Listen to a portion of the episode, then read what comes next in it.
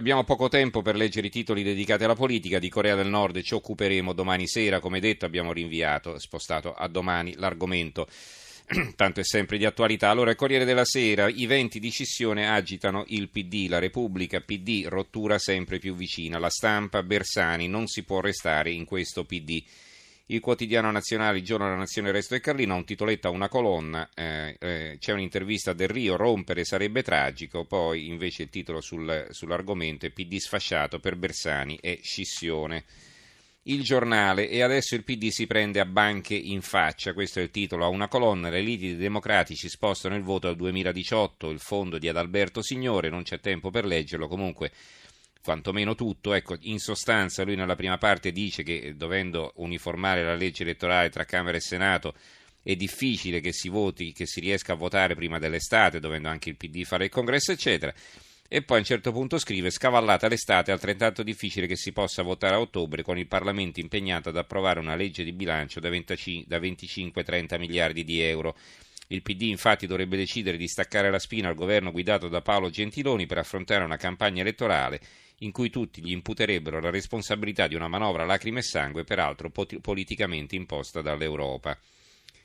E l'Avvenire, P D, scissione eh, vicina, eh, ancora eh, il Fatto Quotidiano, eccolo qui. Il Fatto Quotidiano, Bersani D'Alema, pranzo della scissione contro Renzi e compagni, P D pronti a fare nuovi gruppi in Parlamento.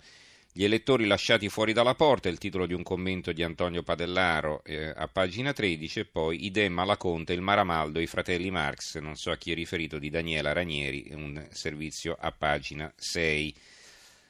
Eh, libero, eh, caro Renzi, accetti i vecchi compagni o andrà a Ramengo, è un eh, fondo di Pietro Senaldi, il P D ha bisogno di pace. Eh, ancora il Manifesto, P D unito, Orlando è l'ultima carta, Milano la prima mossa di Pisapia. Eh, l'Unità, non facciamoci del male, la loro apertura, P D domenica l'avvio del congresso, ma la scissione della minoranza non è più solo un'ipotesi, Bersani avvisa Renzi pronto ad andarmene, Pisapia riparte dai sindaci di centro-sinistra. Due le interviste, una a Sassoon, dividersi e scorciatoia fallimentare, lo storico, due punti, la sinistra torni forza di cambiamento, una al politologo D'Alimonte, un P D così lacerato non può durare, bene il congresso, così decidono i cittadini. Il Foglio, Renzi non ostacolerà la, la scissione del P D, e un'analisi di David Allegranti, l'ultima rottamazione possibile, sostituire i Bersani con i Pisapia. Italia Oggi, un corsivetto, eh, il diritto e rovescio in prima pagina, ve lo leggo perché è breve. Dopo la direzione del P D che si è tenuta a Roma lunedì scorso, il percorso degli adempimenti che dovrebbero portarla al congresso del partito è già stato definito. Il primo appuntamento sarà l'Assemblea Nazionale del P D che si terrà sabato prossimo diciotto febbraio. Solo in quell'occasione Renzi si dimetterà da segretario e chiederà di aprire la stagione congressuale con la reggenza del partito affidata al presidente Orfini. Sempre che l'Assemblea non respinga le dimissioni di Renzi, per cui in questo caso dovrebbe essere lo stesso Renzi a portare il partito fino al congresso.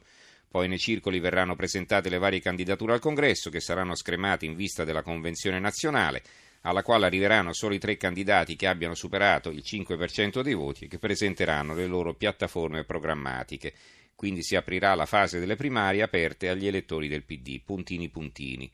E poi ci si chiede perché crescano i voti al Movimento cinque Stelle, cioè questi chiacchierano, insomma fanno le loro, le loro riunioni eccetera, intanto il paese va come va, questo in sostanza mi pare di capire. Allora il Dubbio, Bersani, la scissione è già avvenuta, a fondo dell'ex segretario del P D dopo la direzione. Eh, ancora il Giornale di Sicilia, Bersani nel P D e scissione, ci sono due interviste, una a Francesco Boccia, eh, ora l'ex premier apra un vero confronto, e una a Marcello Sorgi, editorialista della Stampa, ma non ci sarà alcuna fuga di massa. Il Mattino di Napoli, lo strappo di Bersani, la scissione c'è già. Eh, la Gazzetta del Mezzogiorno, P D divorzio all'Emiliana, perché Emiliano è il governatore della Puglia, eh, il segretario accelera e pensa di andare al voto a settembre, Gentiloni, il governo va avanti.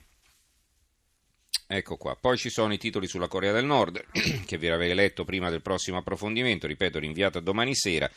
Il Fatto Quotidiano, Kim Jong-un, ultima vendetta alla nordcoreana, ucciso il fratello. L'Avvenire, Corea del Nord, ucciso il fratellastro del leader Kim, giallo in Malaysia.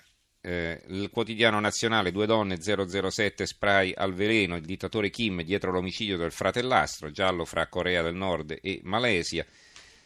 Eh, il Secolo Decimo Nono criticò il leader Kim, il fratellastro avvelenato in aeroporto. Condanna a Pyongyang è il titolo dell'Osservatore Romano dal Consiglio di Sicurezza, ma questo si riferisce al lancio di un missile nel mare del Giappone. Poi ci sono i titoli su eh, Gianfranco Fini. Allora, intanto il Quotidiano Nazionale, a centropagina una grande foto di Fini con la moglie, faccetta di bronzo è il titolo. Riciclaggio, indagato Fini, sequestrati cinque milioni alla famiglia della moglie.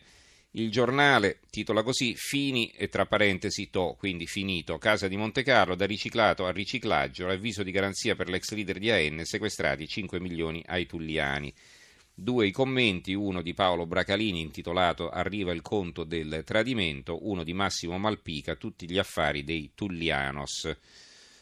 Eh, libero, rovinato dalla patata, eh, insiste Feltri con questa patata. Fini indagato per riciclaggio, da quando si è messo con la Tulliani all'ex presidente della Camera non è andata più bene una, dalla casa di Monte Carlo al tracollo politico fino al sequestro di cinque milioni di beni. Vediamo domani quanti si indignano per la questione della patata. Allora scrive Vittorio Feltri: complimenti alla magistratura che per indagare Gianfranco Fini riciclaggio ci ha messo sette anni, poco, pochi in confronto all'eternità.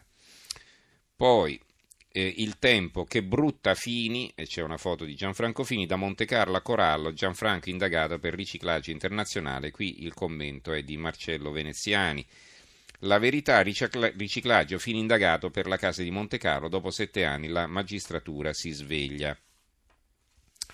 Abbiamo ancora pochi minuti, allora qualche altro titolo in ordine sparso, eh, eh, riprendiamo dal Fatto Quotidiano, che ha una sua inchiesta che stavolta coinvolge il vice ministro dell'economia Baretta, il colosso del tabacco e i diciassettemila euro all'associazione del sottosegretario e vice ministro mi pare, comunque la donazione della batta alla creatura di Baretta che organizzò il convegno per le lobby. Al Tesoro con Letta e Renzi e ora Gentiloni, l'ex sindacalista Cisla ha riunito esponenti del governo e gran commì che hanno il potere di decidere proprio sul mercato delle sigarette, e avrebbe ricevuto questa donazione di diciassettemila euro, così dice il Fatto Quotidiano. Poi il Mattino, Tiziana la verità nell'iPhone. Video hot in rete, i carabinieri come l'F B I hanno violato i segreti Apple, gli insulti dell'ex fidanzato, sbloccato il cellulare della donna, gli ultimi messaggi prima del suicidio. Eh, il Dubbio pubblica la seconda parte del, del eh, memoriale di Bettino Craxi, domani ci sarà la terza, Tangentopoli raccontata da Bettino Craxi.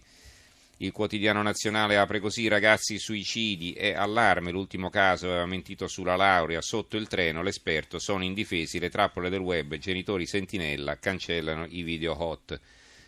L'apertura del Sole ventiquattro Ore, il P I L chiude il duemilasedici a più zero virgola nove percento, il miglioramento però non consentirà di ridurre la manovra collettiva, Gentiloni, riforme per crescere.